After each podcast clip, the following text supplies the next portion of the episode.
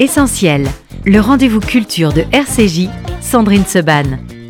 Une émission proposée avec la Fondation du judaïsme français. 01 53 59 47 47. Merci d'être avec nous dans Essentiel ce matin. On va parler évidemment théâtre, c'est la reprise de Sélectionner au studio Marigny et on va en parler avec Steve Suissa, bonjour. Bonjour Sandrine. Et Amir Haddad, bonjour. Bonjour Sandrine. Comment ça va les amis? Ça va. Ça va très bien. Ouais, c'est bien. Mais quel bonheur de vous retrouver, d'abord tous les deux.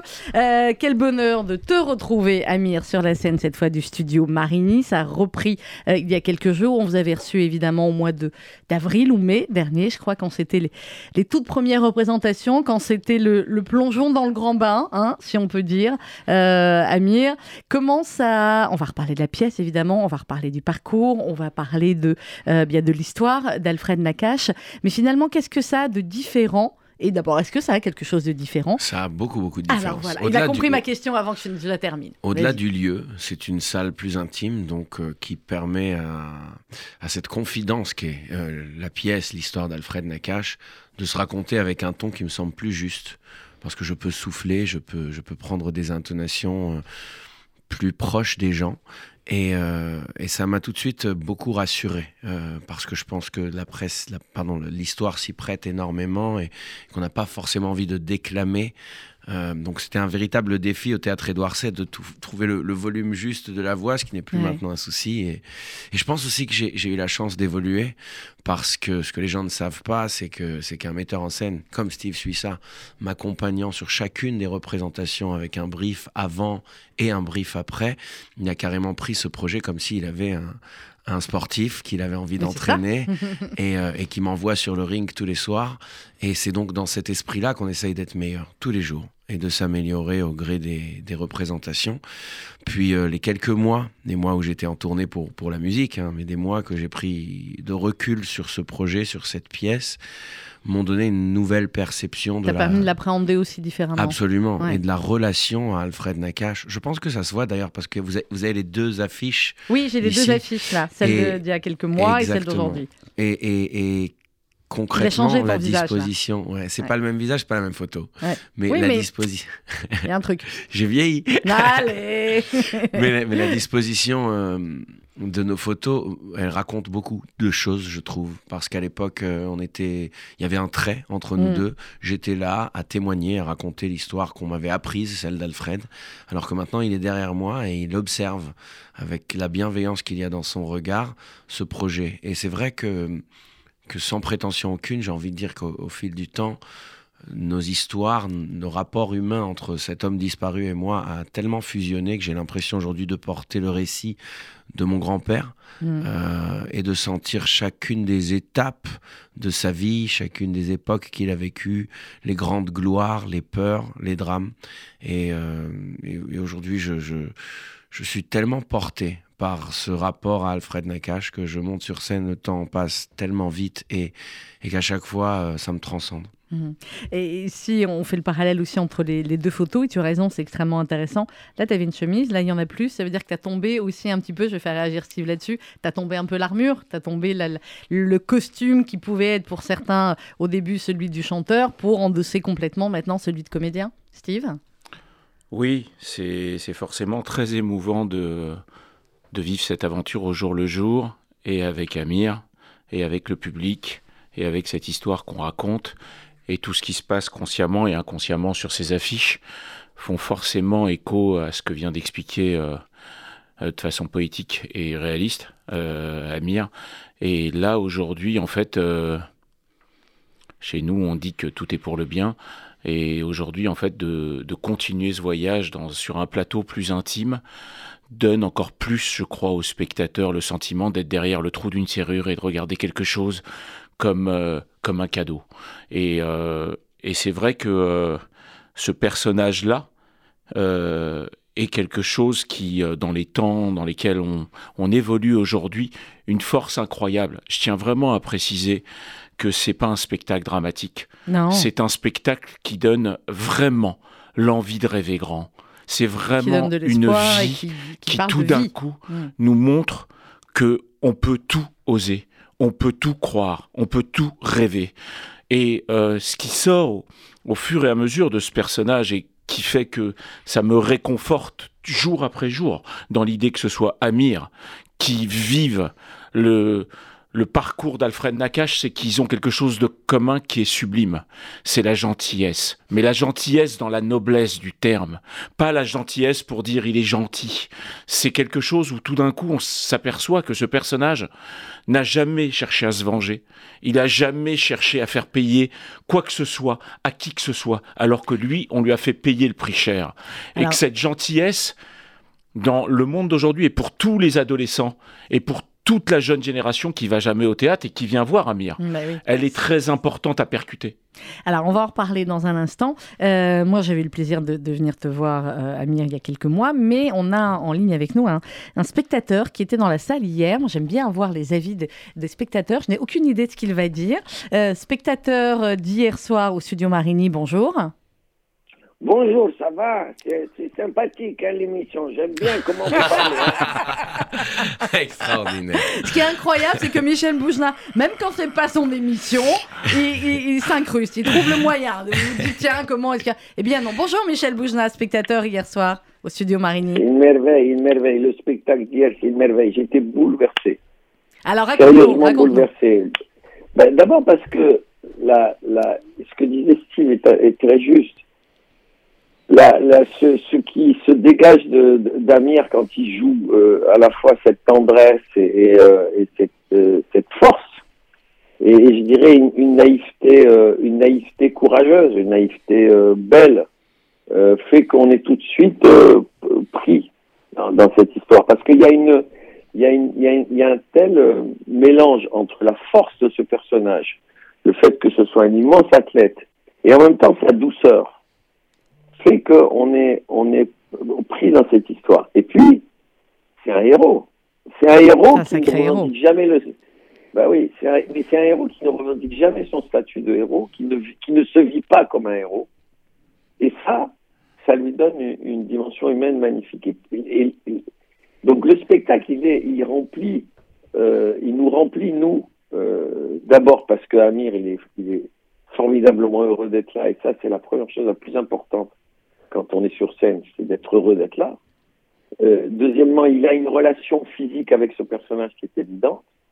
Euh, c'est une vraie rencontre, Amir et, Nakash. Et puis, euh, euh, et puis il y a l'autre aspect. Les gens connaissent pas cette histoire. Oui. On sent bien qu'il y a beaucoup de gens dans la salle qui ne connaissaient pas cette histoire, qui ne savaient pas que cet homme était redevenu champion de France après les camps, que quand il est rentré, il pesait 32 kilos. Enfin, mmh. c'est c'est un personnage de légende. Mhm. Et, et, euh, et l'humilité avec, lequel, euh, avec laquelle euh, Amir est au service de cette aventure, vraiment, c'est c'est touchant. Vraiment, moi, j'étais j'étais j'étais content d'être là. J'étais j'étais parfois terrifié et et parfois complètement amoureux euh, d'Amir. Alors, vous savez, moi, physiquement, franchement, physiquement, c'est pas mon style du tout. Hein.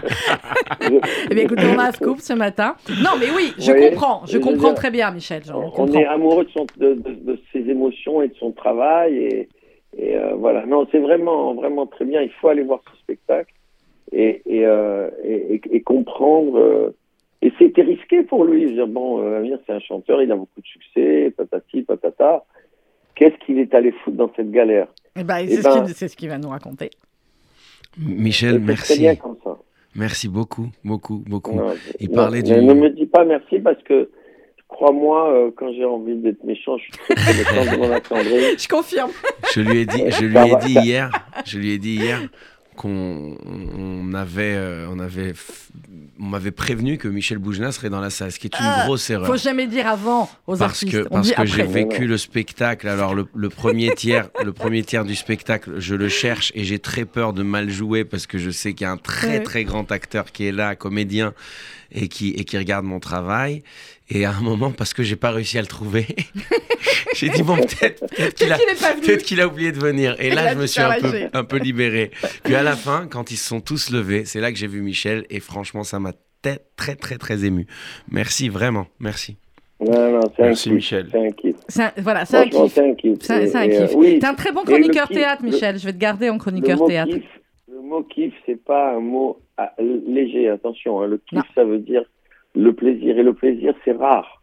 Le plaisir, c'est important. Le plaisir, c'est c'est pas seulement euh, euh, bien manger, euh, faire l'amour et tout ça. Le plaisir, c'est aussi vivre et vivre des choses fortes. Donc, quand un artiste nous donne ça, c'est bien. Moi, ce qui m'inquiète, c'est qu'il est beau, ben oui. Il est grand. Oui. Il joue bien la comédie. Oui. Il chante bien. À la fin de la phrase, je vais venir, je vais le frapper. il chante bien. Il est, il est gentil. Moi, j'ai pas trouvé le défaut encore d'Amirada depuis quelques années. C'est un peu embêtant. T'inquiète pas, je vais le trouver le défaut. Moi, je vais le frapper. Vous allez voir. Merci beaucoup, Michel Bouchla. On t'embrasse, Michel. Merci. Euh, bah, évidemment, voilà, c'était très touchant. C'est Michel qui a, qui a tenu euh, à, à, vouloir dire un mot euh, ce matin euh, de, de, la pièce d'hier. C'est vrai que les, les, critiques sont unanimes, en dehors de Michel Boujna et de moi-même. C'est un accueil, j'imagine, et Steve et, et, Amir qui fait extrêmement plaisir. Et est-ce que c'est un accueil, Amir, qui te faisait peur un petit peu parce que forcément, voilà, on s'est dit, ils vont comparer au chanteur ou alors ils vont dire, ils viennent pour le chanteur ou voilà. Est-ce que tu t'es beaucoup posé la question avant ou finalement Alors, il y a des avantages et des inconvénients. D'abord, j'ai souhaité marquer la différence assez radicalement en rajoutant mon nom de famille. Oui. Euh, parce que c'est plus Amir le chanteur qui vient s'aventurer au théâtre, c'est Amir Haddad, l'être humain, qui a décidé euh, de tenter euh, un nouveau projet artistique qui lui a tout de suite parlé. Et, euh, et, donc, dans cette configuration d'esprit, je me suis dit, si, avec Steve, peu importe le temps qu'on mettra à travailler, un jour, au bout de, et ça a été des centaines d'heures de répétition et de travail, on sent qu'on rend hommage suffisamment, euh, de, fa de, façon suffisamment digne et forte euh, à, à l'homme et au héros, comme l'a dit Michel Boujna, qui était Alfred Nakache, eh bien, on va se lancer dans ce projet et coûte que coûte. Et l'autre rapport que j'ai avec le chanteur que les gens connaissent, c'est que je me réjouis de voir qu'il y a des gens qui ne seraient jamais allés voir une pièce oui, de théâtre jeune. au théâtre mmh. Marigny ou au théâtre Édouard VII, et qui viennent non seulement euh, euh, parce, parce qu'ils veulent me, me voir à cet exercice, mais en plus au passage, et ça c'est ce qu'il y a de plus important, découvrir le destin d'Alfred Nakache, qui est un destin qui mérite d'être raconté, un destin qui, qui, qui paraît troublant dans son oubli, euh, mmh. c'est presque une injustice, mais je pense que le principal responsable, et j'ose le dire, c'est Alfred, qui n'a pas... Qui était trop il, modeste. Il, qui était d'une part extrêmement modeste, qui voulait avancer, qui voulait reconstruire, qui n'était pas dans, dans, le, dans le, le, ressassement, ça se dit ressassement? Oui, ça se dit. Mmh.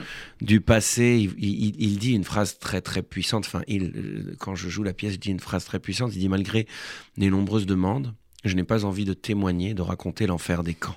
Je suis un survivant, mais elle me manque trop pour que je me considère comme chanceux. Steve, euh, à quel moment Alfred Nakache a fait irruption dans, euh, dans ta vie et à quel moment tu t'es dit il faut raconter euh, son parcours? Il faut le raconter de cette manière-là euh, au théâtre et dans un one man, enfin dans un seul en scène. J'avais besoin et j'avais envie que tout mon travail euh, dans les casquettes différentes euh, trouve un sens et un sens sacré. Et depuis euh, dix ans, euh, entre Anne Frank, entre Ich bin Charlotte, entre Stéphane Zweig, entre Einstein, entre Fleur de Soleil, entre Vladimir Horowitz, Victor Young Pérez, mm. j'ai eu vraiment le sentiment que de pouvoir travailler sur des destins de gens qui donnaient de la force, comme des biographies, des biopics, et d'instaurer ça au théâtre serait un exercice populaire et élégant. Élégant dans, dans l'idée de continuer à, à, à véhiculer des valeurs qui sont les miennes, et qui me, moi, en tant que spectateur, me donne de la force. C'est-à-dire qu'Alfred Nakache, quand je lis son histoire, je me dis que je n'ai pas le droit de me plaindre. Mmh. Je me dis que j'aimerais l'avoir comme ami. Je me dis que j'adorerais euh, un matin savoir comment il ferait par rapport à un choix que j'ai à prendre. Donc tout d'un coup, je suis en admiration. Et quand je suis en admiration et que j'ai envie de comprendre quelqu'un, c'est que j'ai envie de l'aimer et je me dis que le spectateur il, il fonctionne comme moi en fait. et quand j'ai vu euh, les deux documentaires qui ont été faits sur ce personnage et que je me suis dit qu'en fait personne ne connaissait ce personnage et aujourd'hui à huit mois des Jeux Olympiques c'est peut-être le seul athlète qu'il l'a fait deux fois.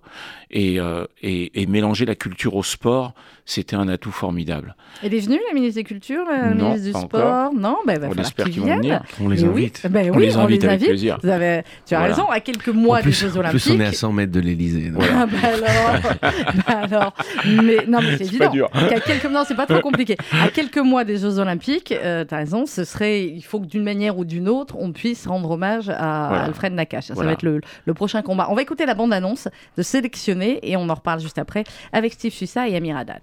Je m'appelle Alfred. Alfred Nakache. Pour la première fois, je vais me jeter à l'eau. Et je n'en ressortirai plus. Je participe à mes premiers championnats de France en 1934. Mon style n'est pas très orthodoxe. Je suis un fougueux. Moi qui fais retentir la Marseillaise aux quatre coins de l'Europe, je redeviens un indigène. Ce n'est pas ma France à gauche. Ce soir-là, c'était celui-là le bon côté de ce qu'on appellera plus tard la Judenrampe d'Auschwitz-Birkenau. 12 ans après Berlin, j'apprends ma sélection pour les Jeux Olympiques de Londres. J'ai été sélectionné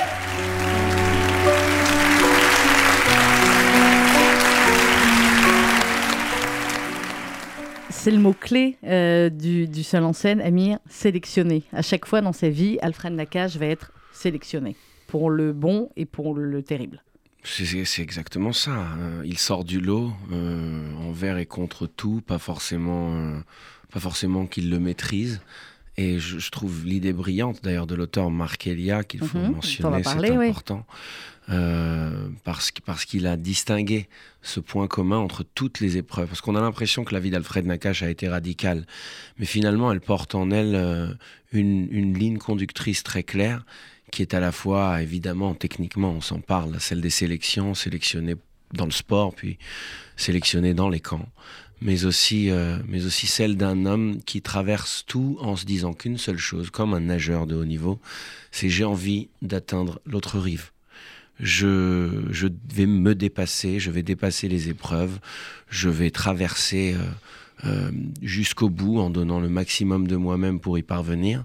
Et c'est comme ça que c'est un homme qui, grâce à sa détermination, arrive à forcer le destin, à, à changer euh, des, des choses qui paraissent inchangeables, comme notamment sa phobie de l'eau à l'âge de 10 Ouais. ans, puis à 16 ans devenir champion d'Afrique du Nord de, de- de natation. Donc des- ces rapports-là est très paradoxal qu'il a pu avoir, faire les Jeux Olympiques, puis retourner des camps après les avoir survécus, et les camps et les marches de la mort, euh, peser 39 kilos, mais refaire les Jeux Olympiques par la suite. C'est un homme qui, qui ne s'arrête pas, qui combat dans un esprit de, de construction et toujours dans l'idée d'avancer. Steve, comment vous avez, comment tu as travaillé justement avec Marc Elia qui a écrit et ensuite euh, avec Amir Toi, tu avais l'idée voilà, de, de- faire quelque chose autour de la figure d'Alfred Nakache, de raconter sa vie, mais à partir de là, vu qu'il n'y avait euh, rien, il n'y avait pas de livre, il n'y avait pas de, de, de film, semble-t-il, il y avait... comment est-ce que tu as travaillé? Euh, j'ai travaillé ligne par ligne. Ça a pris deux ans, deux ans et demi. Mhm. Et il fallait vraiment que après euh, l'acteur, euh, et je n'en ai pas vu d'autre qu'Amir, puisque j'ai eu un flash et physique et de traits de caractère dès le départ, alors qu'on se connaissait pas, Mhm. et que j'écoutais ses Vous chansons. croisés dans des soirées de c'est l'avantage des parrains. Euh, mais euh, ligne par ligne. C'est-à-dire que moi, ce qui me frappe dans tous ces destins, c'est que ces gens-là n'ont pas d'adolescence. Mhm. Ils passent de l'enfance, ils gardent toujours quelque chose de l'enfance. Quand vous prenez les Proust, les Truffaut, les Monet, les Degas, les... tous ces personnages-là ont quelque, ils restent pas dans l'adolescence Mhm. parce qu'ils sont euh, poussés par un feu sacré qui leur donne envie de construire envers et contre tout. Et donc c'est vrai que euh, ce destin qui partait un peu mal et qu'il a transformé à la force du poignet, à la force de courage, à force de conviction, ça m'a donné beaucoup euh, d'envie quoi. C'est tout d'un coup euh, euh, voilà un travail où tout d'un coup on se dit comment un être humain pendant une heure et quart va raconter une histoire avec beaucoup de sensibilité puisqu'il n'y a que des villes qui sont dessinées par de la lumière Mhm. des sons, des musiques, comme une mate monde intérieure, et qui redescendrait sur Terre pour dire voilà ce que j'ai fait. Si ça peut vous aider dans votre propre parcours, prenez-le. Parce que c'est ça qui est très fort aussi dans, le texte et dans le parcours de vie d'Alfred Nakache, c'est que c'est un parcours euh, évidemment terrible, mais qui donne aussi la force euh, à la valeur travail, à la valeur effort, à toutes ces valeurs ô combien importantes à transmettre aujourd'hui. La gentillesse, le courage, la résilience, la dignité, euh, l'amour du prochain, il y a toutes ces valeurs qui font qu'aujourd'hui, c'est euh, sur le long terme, on, on, a le sentiment de transmettre aussi des valeurs et des, et des cases d'un homme. C'est-à-dire que si aujourd'hui on reste fou de Gabin, de Ventura, de tous ces acteurs-là, c'est parce que quelque part il y a une forme de droiture. Et cette droiture-là, elle n'est pas désuète. C'est comme la, la, gentillesse dont je parlais tout à l'heure. Oui, c'est bah héroïque d'être gentil. C'est tellement facile d'être un enfoiré. Euh, c'est tellement plus simple. Donc que d'être gentil et d'être constant, c'est quelque chose chez lui. Et tout à l'heure, Amir en parlait. Et dans la vraie vie, quand il est sorti de là, un soir, il s'est mis derrière la porte, comme quand il était enfant et que sa belle-mère lui demandait d'aller nager, et il lui a tout raconté sur Auschwitz. Et après, mmh. il a plus jamais voulu en parler de sa vie. Ça a duré une nuit, mmh. parce qu'il estimait que Primo Levi avait les mots pointus que lui n'avait pas, et parce qu'il ne voulait pas rester le regard dans le rétroviseur, sinon il se relèverait pas. Et je trouve ça d'une dignité sublime. Sublime. Oui. C'est-à-dire que tout d'un coup, il nous donne envie d'avoir la bonne attitude. Est-ce que, euh, Amir, avant la, la, proposition de Steve, j'imagine que oui, tu avais dû avoir plein de propositions euh, pour euh, peut-être le cinéma ou, ou le théâtre. Est-ce est que tu avais déjà cette envie-là avant ou est-ce que, on va dire que c'est le, le, projet qui était tellement euh, incroyable, tellement beau que tu t'es dit, ben, s'il faut que je démarre dans cette mmh. carrière-là, il faut que je démarre avec ça Alors c'est sûr que des propositions, j'en ai eu, entre celles qui arrivent sans qu'on les demande forcément parce que parce qu'il y a des grands diffuseurs qui se disent il est connu, on va lui faire faire un petit tour par la comédie. Ça c'est une chose, ça arrive à tout le monde. Euh, euh, mais, mais, mais une véritable proposition qui résonne en moi, qui prend au sérieux un projet qui est qui, qui, qui définit un véritable tournant dans une vie et dans une carrière, mais qui n'est pas simplement un petit clin d'œil à une autre discipline, c'est Steve qui me l'a offert. Ce, ce, ce pari-là, ce pari fou. Euh, on était en 2018 quand il m'a appelé pour la première fois et je ne comprenais pas pourquoi Steve Suissa me téléphone. Je lui ai dit d'avoir une raison, mais qui n'a rien à voir avec un projet, alors que si. Il m'a dit, est-ce que tu connais Non, non, il appelle soit pour des projets, soit pour avoir des nouvelles, soit voilà. Pas Mais on du se connaissait pas. Mais oui, je comprends. Et à ce moment-là, quand, quand, quand je comprends qu'il y a un projet et qu'en plus il me parle d'Alfred Nakache, que j'ai l'impression d'être un des trois seuls euh, du métier qu'ils connaissent, parce que j'ai tourné un Mais clip oui, dans la piscine piscine. Nakache. Ouais. Ces clips On de J'ai cherché, qui est mon plus premier grand succès. Euh, on voit dans le clip, on peut faire l'arrêt sur image, à un moment il y a écrit en grand Alfred Nakache. C'est S'il fou, y a, c'est pas un truc plus fort que ça dans le rapport du destin, euh, donc, donc euh, je pense que ça m'a tout de suite convaincu d'avoir l'accompagnement d'un grand metteur en scène comme lui pour faire mes premiers pas dans un univers qui m'a toujours passionné. Steve, euh, je sais que tu vas devoir euh, partir à, à l'autre bout de Paris. Tu nous laisses euh, Amir jusqu'à 12h. Ça va être formidable parce qu'on peut- on va pouvoir Manquer, dire manquer. on va pouvoir dire plein de bien de lui. Généralement, les gens, quand ils partent, ils disent on va dire du mal. Non, nous, on va pouvoir continuer à dire du bien de Steve. Juste un mot, parce que c'est important ce que disait euh, Amir il y a un instant sur le fait que, bah, parce que c'était toi, parce que c'était lui, hein, on pourrait résumer ça comme ça. Et c'est ce que tu as fait pour beaucoup, beaucoup, beaucoup de personnes, finalement, dans le, dans le monde artistique, dans le monde du théâtre. Ça va de Bérénice Bejo, enfin, je vais pas tous les citer, mais il y en a eu beaucoup euh, comme ça. Et c'est un aspect à la fois euh, fabuleux, finalement, de ton métier. C'est extraordinaire de regarder chez l'autre quelque chose qui va se déclencher et de l'accompagner et d'être là, comme il disait tout à l'heure très justement aujourd'hui, je suis là comme un entraîneur, je suis là comme Alban Mainville. C'est-à-dire Mhm. que je suis là à côté de lui, j'écoute sa voix, je regarde quand il fait 3-4 minutes de plus, j'ai pas grand-chose à lui dire, je sais juste qu'il est seul sur scène et je veux qu'il sente mon énergie derrière lui pour qu'il ait peur de rien, même s'il a pas besoin de moi, je veux juste lui insuffler ça. rassure, ça rassure. Ça parce que- rassure, euh, parce que voilà, connaît. et que à part une ou deux petites choses et une concentration d'avant qui est contraire à la musique, je veux qu'ils se sentent entourés et il y a une magnifique équipe euh, autour de nous. En tout cas, avant de le laisser avec euh, avec toi, euh, je suis euh, tous les matins très fier parce que personne d'autre que lui n'aurait pu le jouer comme ça. Et je suis très fier de ça. Voilà. Et Et tu peux- ça me confirme dans l'idée que euh, il faut toujours écouter son instinct. Voilà. Ça a toujours réussi. Euh, sélectionné, Amir Haddad, mise en scène de Steve Suissa. On continue à en parler jusqu'à 12h. Merci Steve, à très vite. Amir reste avec Steve. nous. On va Merci écouter Amir, parce qu'on peut pas écouter Steve Suissa qui chante. Quoique tu sais, Amir, que je suis Mais je la seule à avoir. en- Mais tu sais que je suis la seule à avoir Steve Suissa sur scène qui chante quasiment. Ah ouais En Mais ouais. Bah, il me faut la On le vidéo. retire- bah, je vais te le donner, tu penses bien. Les amis, c'est fait pour ça. Merci. Steve, on continue avec Amir jusqu'à Merci. 12h sur RCJ. On vient d'en parler. Ah ouais,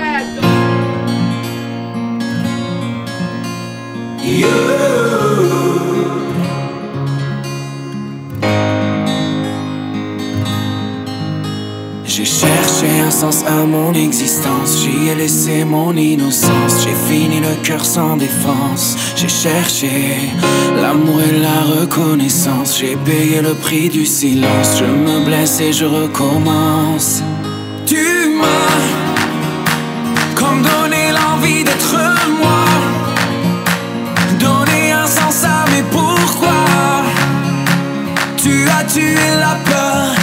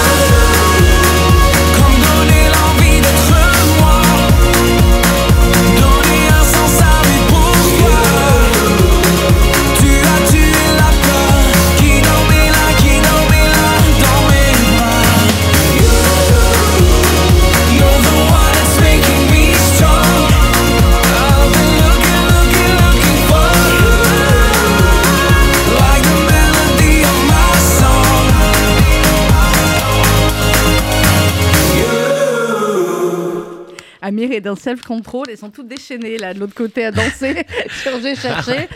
J'ai pas Et capté. self-control, bah attends, on met du Amir, nous on est euh, voilà, c'est c'est notre quotidien ceci dit RCJ. Merci, euh, merci Sandrine. le Amir. Amir et Amir Haddad, euh, ils sont les deux euh, Ensemble, pour ce matin.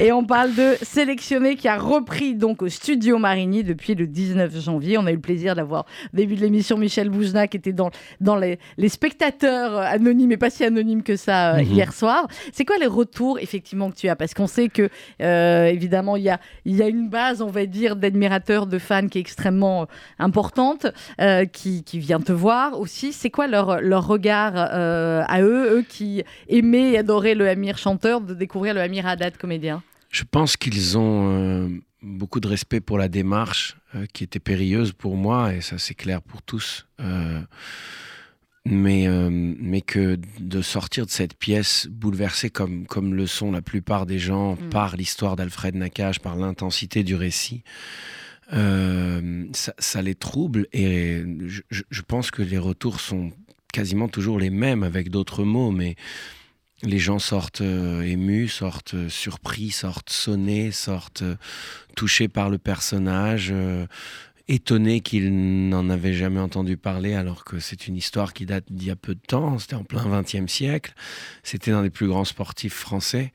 Euh, moi, ce qui m'intéresse surtout, c'est pas, je dirais, la critique euh, un petit peu euh, pas objective, en tout cas un peu biaisée euh, que peuvent avoir les fans, parce que c'est à ça que tu faisais référence Oui. tout à l'heure, mais plutôt celle des gens qui ont l'habitude de venir voir du théâtre et qui sont là d'abord pour le théâtre, et donc qui vont avoir un regard qui va plus nous critique. faire le petit là? Voilà. Ou éventuellement le retour euh, de, de- des critiques euh, de- Oui, de, ah journalistes bah, elles aussi. qui sont tous euh, Et dans, et dans tout ça, moi, ce que je décèle, et, et ça m'émerveille, c'est que, c'est que j'aime justement me lancer ce défi d'essayer de convaincre ces gens-là, qui sont pas du tout un public acquis.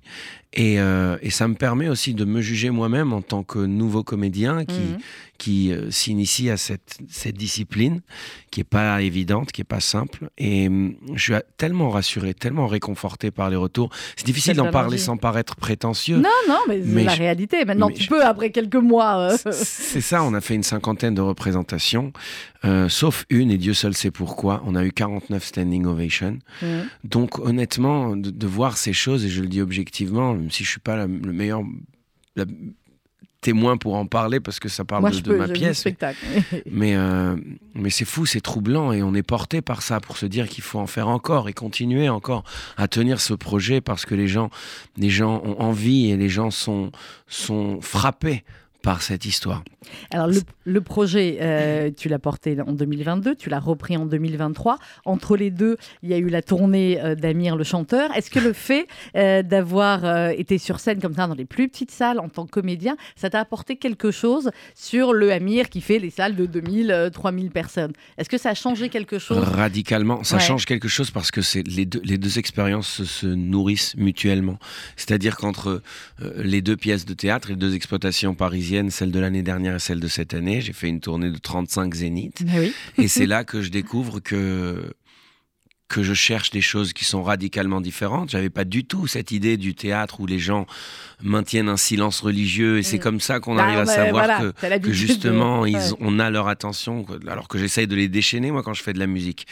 Et hum, je trouve qu'il y a un rapport euh, qui nous centre énormément quand on a connu ces deux, ces deux situations Mhm. et qu'on apprend à, à- à s'adapter déjà, qu'on s'enrichit artistiquement.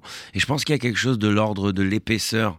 Euh, si, si au début j'ai commencé à faire du théâtre avec seulement l'expérience d'un chanteur et ça m'a donné un peu de courage sur scène parce que j'avais pas peur de, de me montrer devant des gens. Ouais. Euh, le temps a fait que j'apprenne à accepter les silences, que j'apprenne à poser, euh, surtout quand je parle, oui. poser mes propos. Et je m'en suis euh, énormément servi quand j'ai, quand j'ai, on, on a d'ailleurs conçu toute ma tournée de, de concerts autour du théâtre avec un véritable hommage à la fois à l'esthétique du théâtre. On avait du parquet au sol et des grands rideaux en velours autour des écrans, mais en plus de ça, euh, une construction du spectacle en trois actes, trois tenues différentes, trois Mhm. univers différents. Et, euh, et voilà, ce que je dis, c'est que, c'est que ça enrichit énormément et qu'on se sent plus fort à chaque fois dans l'autre registre quand on a côtoyé euh, ben, son Ça, parallèle. ça. On va écouter un extrait, un court extrait de, de la pièce Amir. Je m'appelle Alfred. Alfred Nakache. J'ai quitté ce monde il y a déjà 38 ans. Je l'ai quitté en nageant.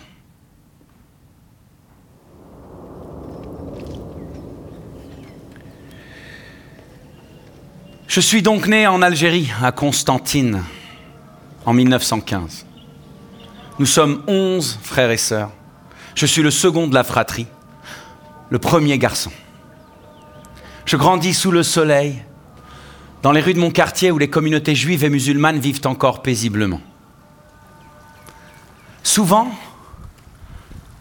je me rends au bord de la rivière Rumel ou à la piscine du quartier Sidim Sid pour regarder les nageurs. Mais jamais, jamais je ne me baigne. J'ai une peur panique de l'eau.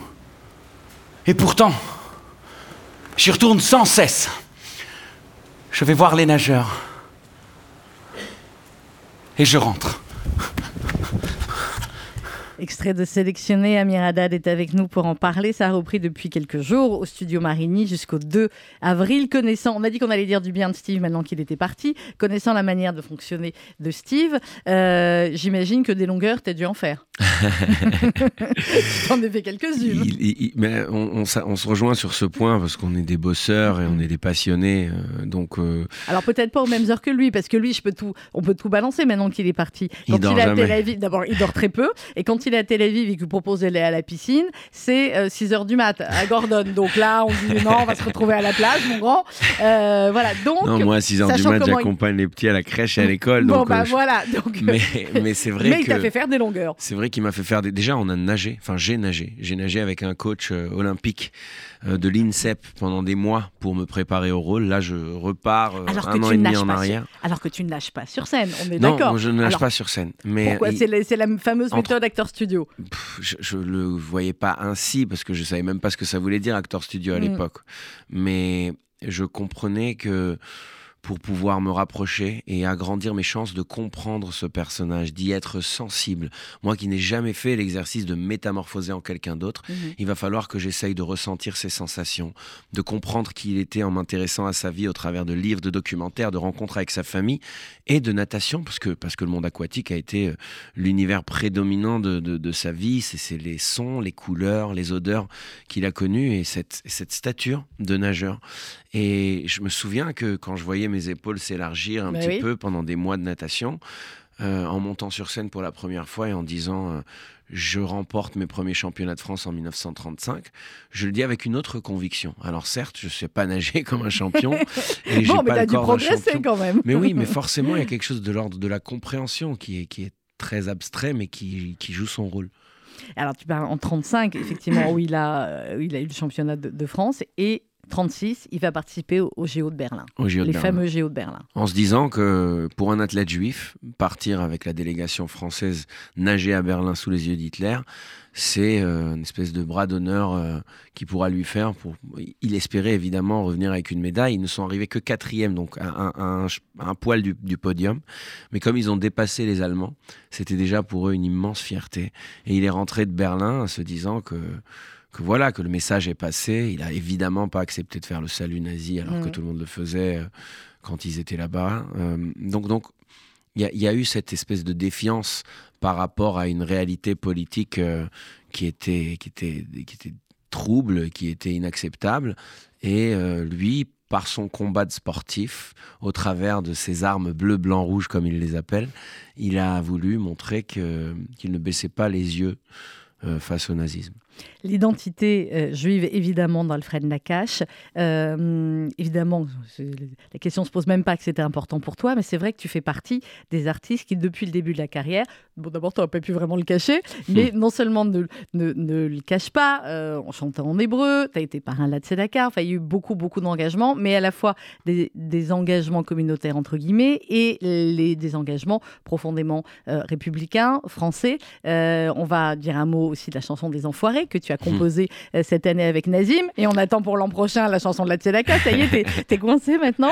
Mais voilà, c'est tout cela. En fin de compte, c'est, ce parcours que tu racontes euh, au public de manière, et cette identité que tu racontes à chaque fois de manière très, très simple et très vraie, euh, qui, ben, qui est tellement simple et vraie que finalement, elle, est, elle passe, elle est totalement naturelle. Moi, le, seul défi que je me suis, enfin défi, la seule condition que je me suis imposée quand quand la vie m'a souri, elle m'a permis d'exaucer ce rêve de gosse qui était de devenir artiste, de m'exprimer sur scène, d'être suivi par un public. Euh, c'était, c'était que malgré tout ça, je ne voudrais pas être altéré dans mes valeurs et dans mon éducation par ce que ce monde porte. Et donc, quelle est la seule façon de ne pas se voir changer C'est d'essayer de se battre pour rester soi-même. Rester soi-même, c'est euh, les 360 degrés de, de, mon ADN, de mon identité. Euh, comme tu l'as dit tout à l'heure, mon judaïsme, ma vie en Israël. Mais il n'est pas important pour moi de n'être que résumé à ça ou que juif. Il est important d'être amir dans tout ce que ça représente, d'en être fier et de l'être à la fois euh, auprès de ma communauté, mais aussi à l'extérieur, parce que la grande majorité de mon activité se déroule partout en France, dans des villes de province, sans distinction communautaire particulière, mais en étant moi-même, en parlant de ce que j'ai vécu, de, de mes valeurs euh, religieuses, de mes valeurs culturelles, de, de mes origines. Et, euh, et je pense que qu'il n'y a rien de, de plus fort pour se rapprocher des gens qu'en leur disant voilà ce que je suis, raconte-moi ce que tu es. Et donc chacun vit dans son intégralité euh, dans tout ça. Et c'est une démarche que je reproduis aussi artistiquement. Récemment, j'ai sorti un duo avec Black M, un artiste du, qui vient du monde du rap. On n'a pas les mêmes origines, on n'a pas la même culture musicale, mais on a écrit la chanson ensemble justement pour coexister, pour cohabiter et pour avoir l'entière ampleur de chacun des personnages à l'intérieur de ça. Et moi, je trouve que c'est très très important parce que si on se trahit, à un moment, on est usé par la démarche. Alors que si on reste soi-même, on vit dans une sorte de confort. Ceux qui nous aiment nous suivent, ceux qui nous aiment pas, ben, bah, pas grave. Ils restent chez eux. Voilà. Mais ce que tu dis, c'est exactement ce qu'on avait euh, vécu ensemble l'année où tu avais été parrain de la Tzedaka avec Franck Dubos, qui en avait passé euh, une ou deux journées, je ne sais plus, dans les associations. Et moi, j'ai toujours cette image euh, en tête quand nous avions été à la BPIEH, cette association d'enfants différents, extraordinaire, où tu t'étais mis face à deux mamans et les deux avaient un voile sur la tête, un foulard. L'une était juive religieuse, l'autre musulmane religieuse, et les enfants étaient ensemble. et cette image-là, elle est J'imagine qu'elle est gravée aussi chez toi. Évidemment, évidemment. C'est troublant de voir euh, que ces choses-là nous, nous divisent nous clivent alors qu'en en fin de compte, euh, on peut aussi les voir comme des points communs, des valeurs communes.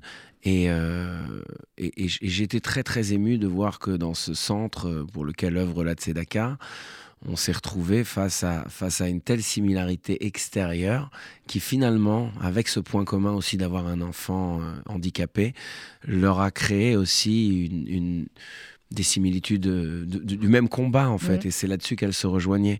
Et, on avait été au Resto du Cœur après, tu te rappelles? Parce que les enfants étaient bénévoles au Resto du Cœur. Bien sûr, et j'ai trouvé ça très touchant.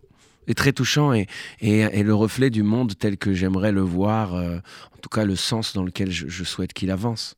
Alors, les enfoirés, on va en dire un mot. Tu leur diras qu'on parle d'eux, il faut qu'ils parlent aussi évidemment, la grande famille fabuleuse des enfoirés. Et donc, l'hymne des enfoirés de cette année que tu as composé avec Nazim. Comment ça s'est passé? Parce qu'il y a une lignée de. de, il y a eu Jean-Jacques Goldman, évidemment, on va pas y revenir. Il y, en a eu d'autres. Enfin, c'est des, des, plus grands de la chanson française qui composent les hymnes des bah, enfoirés. écoute, euh, depuis que je fais Les Enfoirés, on a eu un hymne fait par euh, Soprano, un autre par Vianney, un hymne par Slimane, un hymne par Grégoire, un hymne par Boulevard Désert. En effet, euh, c'est des artistes auteurs qui ont, qui ont l'habitude de sortir des chansons en radio, mais je pense qu'ils se confondent tous au même défi de comment faire une chanson qui parle de la misère sans pour autant euh, nous attrister, qu'elle reste fédératrice et qu'elle ne soit pas donneuse de leçons.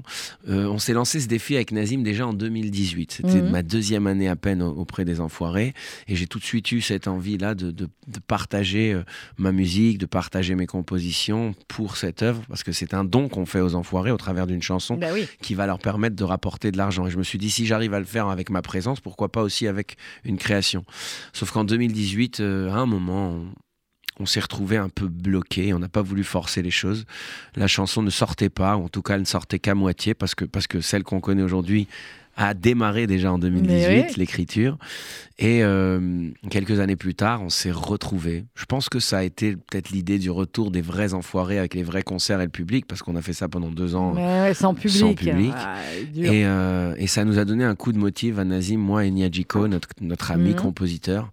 Et on s'est reposé ensemble, on a ressorti la vieille maquette en guitare-voix pourrie que j'avais sur mon téléphone. Et on s'est dit, viens, on, viens on, la, on la repense, on voit si le texte est toujours d'actualité. Et il l'était, étonnamment, mais on avait nous-mêmes un autre regard là-dessus. On a fait évoluer le titre, on a travaillé euh, le refrain, on a travaillé euh, la musicalité autour. Et dès qu'on s'est senti prêt, eh ben on l'a envoyé à l'équipe des Enfoirés. Rien n'était forcément ben garanti. Oui, euh, forcément. Et le retour a été. Euh, il était beau parce qu'aujourd'hui, les gens savent comment s'appelle la chanson. Elle s'appelle Rêvons. Mais on parle de révolution, une révolution positive, un combat engagé de tout le monde pour combattre la précarité. Et le mail que je reçois du directeur musical Yves Maillet, c'est mhm. euh, Alors, Amir, T'es prêt pour qu'on la fasse enfin, cette révolution ensemble Et c'était super émouvant. J'ai évidemment transmis à toute l'équipe. On a sauté de joie parce que quelle fierté et quelle, euh, quelle lignée dans laquelle on a la chance de s'inscrire et de voir la Halle Tony Garnier tous les soirs remplie de 15 000 personnes qui chantent Ouais, cette chanson qu'on a vu naître euh, dans un salon modestement avec une guitare et quelques petits yaourts et cafouillages. C'était quand même fou. Et Mm. très, très, très, très, très émouvant. Tu dis la maquette pourrie, guitare-voix sur mon téléphone. Ça veut dire que sur ton téléphone qui est à côté, là, qui sonne Oui. à peu près toutes les 10 secondes, euh, en, en message, il y a des maquettes comme ça de Évidemment. nouvelles chansons. Mais je peux te faire écouter celle des Enfoirés, Mais je peux te faire piquez-moi le téléphone. Mais ouais, Mais tu tout, vas nous tout, faire. tout naît là-bas sur des Tout notes vocales parce qu'en fait, il faut un truc qui soit à dispo. J'ai pas Ouais. toujours un studio d'enregistrement à côté. Moi, je Mhm. me réveille en pleine nuit avec une mélodie. Je crois que. À titre Ah, d'exemple, voilà, je vais pas vous la va. faire écouter Non, du non, tout, mais non, je veux mais juste donner une idée de l'heure. La dernière note vocale que j'ai faite, je l'ai faite. Attends, c'était ici. Quand le petit dernier s'est réveillé, Est-ce que dormait les pas, infos? toutes les façons? les infos? Il vient de retrouver des Ça infos. s'est passé hier, mais je sais pas si j'arrive à voir l'heure. non, c'est dommage, c'est dommage. Mais ça, ça a dû se faire, je sais pas, à 3h du matin. 3 en heures du fait. matin. Mais pourquoi? Parce que toi, tu dors pas ou parce que le petit s'est réveillé? Parce que non, non, il s'était même pas réveillé. Et justement, il a fallu que j'enregistre, mais tout comme ça pour réveiller personne et tout parce qu'il dort à côté. Et, euh, et dès qu'on a une fulgurance, évidemment qu'on pourra pas s'en rappeler le bon matin. Et, Donc en permanence. et en permanence, des textes et des mélodies, ça vient tout le temps. Et il faut les immortaliser, il faut les inscrire quelque part, sinon ça, ça disparaît. Dis-moi, il y a un groupe WhatsApp des enfoirés Vous Non. êtes tous ou pas Non, non, c'était pour le kiff, c'était pour, savoir. c'était pour imaginer, tu sais, le niveau de. Il y a- de- de- Non, ça se passe. C'est très carré comme organisation, les enfants. En fait, en même temps, il faut être carré. Ah bah vu le nombre, euh, je, je- je comprends tout à fait qu'il faut plus que, que, que être carré. L'organisation est tellement irréprochable tous les ans. Ils arrivent à réunir autant de monde. Il faut comprendre que c'est à la fois un concert avec 50 artistes, des tenues, des mises en scène. Ah je- une équipe fois. technique colossale, la meilleure. En plus, c'est une émission de télé, en plus Ouais, d'être un mais oui. concert. En plus, il y a, il y a- il y a- il y a une création public, qui doit, qui voir le jour au bout de quelques jours à peine, parce qu'on arrive, on connaît pas, on connaît que les chansons et encore à la limite. Donc, pardon. Bois, bois. Ce que je veux dire, c'est qu'il y a une véritable magie qui émane de toutes ces personnes très sérieuses qui sont engagées autour de la cause et qui fait en sorte que tous les ans, on a un merveilleux spectacle. Alors, sélectionné, ça a donc repris au studio Marigny jusqu'au 2 avril. Euh, évidemment, on y va euh, en famille. Euh, les enfants, moi je dis à partir de l'âge de 11, 12 ans, sans problème, à partir du moment où vous l'aurez peut-être commencé à, qui commence à comprendre ce qui s'est passé pendant la Seconde Guerre mondiale, mais ça peut être aussi euh, évidemment un, premier contact euh, et un contact qui va se faire à partir d'une histoire incroyable. On est d'accord, c'est une histoire porteuse d'espoir, une histoire euh, où on a un véritable modèle de résilience, un combat très positif au travers d'une réalité triste et difficile. Et je pense que son langage, euh, Alfred Nakache, qui était un, un éternel fanfaron, euh, enfant dans l'âme, est un langage extrêmement accessible. Et en effet, très facile de venir voir la pièce à l'âge de 11-12 ans, mais j'ai vu des enfants beaucoup plus jeunes Oui, venir. c'est possible, vraiment. Et, euh, et en effet, on va pas dire qu'il n'y a pas de, de- de phase triste dans la pièce, mais il n'y a rien de brutal, il n'y a rien de violent. Et au travers de- Je pense que ce qui ressort surtout, c'est l'héroïsme de cet homme. Et, euh, et une véritable leçon d'histoire euh, qui est racontée d'une façon très accessible. Mm. Voilà pourquoi je suis heureux de, de- de pouvoir le faire, parce que ça me ressemble, c'est c'est populaire dans le beau sens Dans du terme. Très beau sens du C'est terme. très, très, très simple à comprendre et ça fait appel à des émotions. Bah, c'est C'est- Suissa, hein, c'est Voilà. pas très, c'est pas très étonnant. Euh, je sais que la famille euh, d'Alfred Nakache a été extrêmement touchée. Moi, le jour où je suis venue euh, te voir, il y avait également dans ta loge une, une dame de, de- du club de natation De natation. de, de Toulouse et bah, elle était, elle était en larmes parce que c'est vrai que nous à Paris, on se rend peut-être un peu moins compte, mais à Toulouse et dans les, dans cet univers de la natation, Alfred Nakache est une légende. On est d'accord, à Toulouse, c'est une légende dans l'univers de la natation. Bah, la pièce commence par euh, son inscription au Swimming Hall of Fame, qui est le Mm. panthéon mondial de la natation. Elle a été faite en 2019. Donc, il s'agit d'un des plus grands nageurs de l'histoire et d'un Français constantinois qui a survécu plus, à beaucoup d'épreuves. Oui. Ce qui n'est pas mon cas, mais j'ai la sais, chance de me transformer en. Constantinois tous les soirs. Regarde, un Tunisien, enfin un Tuniso-Israélo et qui se transforme en Constantinois, c'est pas grave. Ça On- marche on, quand bah, même. on t'a accepté, regarde Merci. la preuve. Merci. C'est jusqu'au. Oui, dis-moi. Voilà, c'est jusqu'au 2 avril. Et, et ce que je veux dire, c'est que, c'est que cet homme a touché tous ceux qu'il a côtoyés le long de sa vie. C'est pour ça qu'il y a une véritable envie de, de, ces gens de le voir réexister. Pour moi, la plus grande de toutes les récompenses, parce que malgré tout, c'est un homme qui a, qui a vécu il n'y a pas si longtemps que ça, qui est mort en 83, et dont les membres de la famille sont encore vivants. Le jour où j'ai eu sa sœur, c'était ma grande peur, hein. sa sœur qui est venue à Toulouse voir la pièce, et qui à la fin de la pièce, elle a 93 ans, cette dame, est venue me voir pour me dire j'ai eu l'impression de revoir mon frère sur scène. C'est à partir de ce moment-là que j'ai compris que je ne faisais pas fausse route.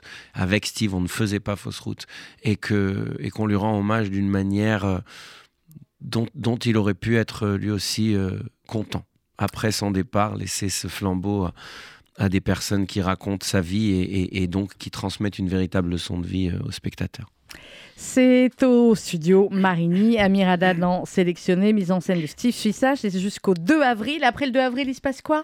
Après le 2 avril, il se passe. Euh, je vais voir la famille un petit peu. Oui, c'est bien. Ils vont bien, les petits. Et ils vont super bien. Je vais rester avec eux. On part en vacances. Et quand on retourne des vacances, reprise des festivals, parce que j'ai aussi bah quelques concerts à donner. Bah et pour la première fois de ma vie, des festivals de théâtre aussi. Puis à la fin de l'année. Euh, tournée de, de sélectionner dans toute la France. Ce qui veut dire que pour moi, j'ai consacré une année principalement à cette nouvelle discipline. Et ça m'émeut beaucoup euh, de, de, de, trouver autant d'occupations dans un domaine qui m'a toujours passionné et un rêve que j'ai eu la chance d'exaucer à peine l'année dernière le studio Marigny, évidemment, métro Franklin Roosevelt, à deux pas des Champs-Élysées, me rappelle l'attaché de presse. Autre chose à dire, Stéphane? Non, voilà. C'est que Stéphane Cohen, c'est l'attaché de presse bah, numéro un. Ben, euh, exactement. Et donc, studio Marigny, mais tout le monde connaît en plus après pour aller dîner dans le quartier. C'est parfait. Amir Haddad dans Sélectionné. Merci beaucoup, Amir. Merci beaucoup, venu Sandrine. chez toi. C'est ta maison ici, RCJ. Tu le sais depuis. depuis tant d'années. Euh, depuis le début. C'est vrai. depuis le début. On se quitte avec. Est-ce qu'on a mis Maxime à la fin? Le duo? Allez, le duo. Tu te rappelles, c'était un duo sur la scène de la Tzedaka, Yerushalayim, Shelza. Avec Hélène Segara. Exactement, avec Hélène Segara. Non, on le met maintenant, Maxime, on met la pub après. On peut? Ouais, voilà. Ça, c'est l'avantage. On le met maintenant, on l'a pas entendu depuis longtemps, t'as raison.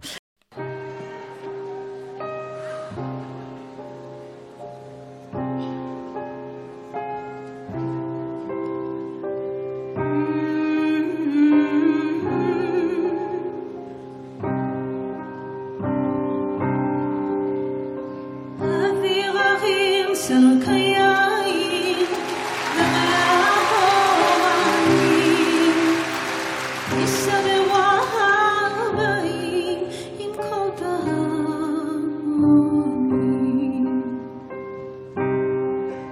ובתרדמה תילן ואבן שבויה בחלומה העיר אשר בדד יושבת ובליבה חומה.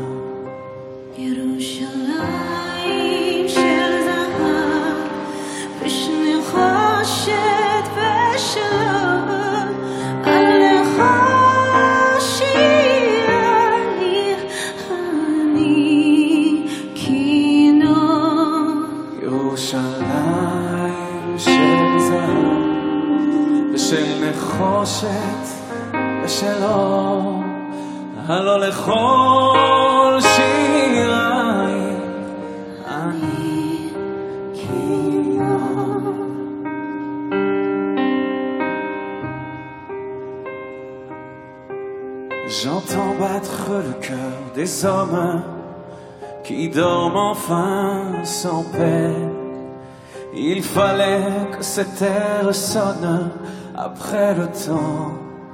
pleurs. Plus grand fut des poèmes si je te chante encore. C'est que je t'aime, Yerushalayim, ville de lumière et d'or. Jérusalem, ville d'or, ville de cuir.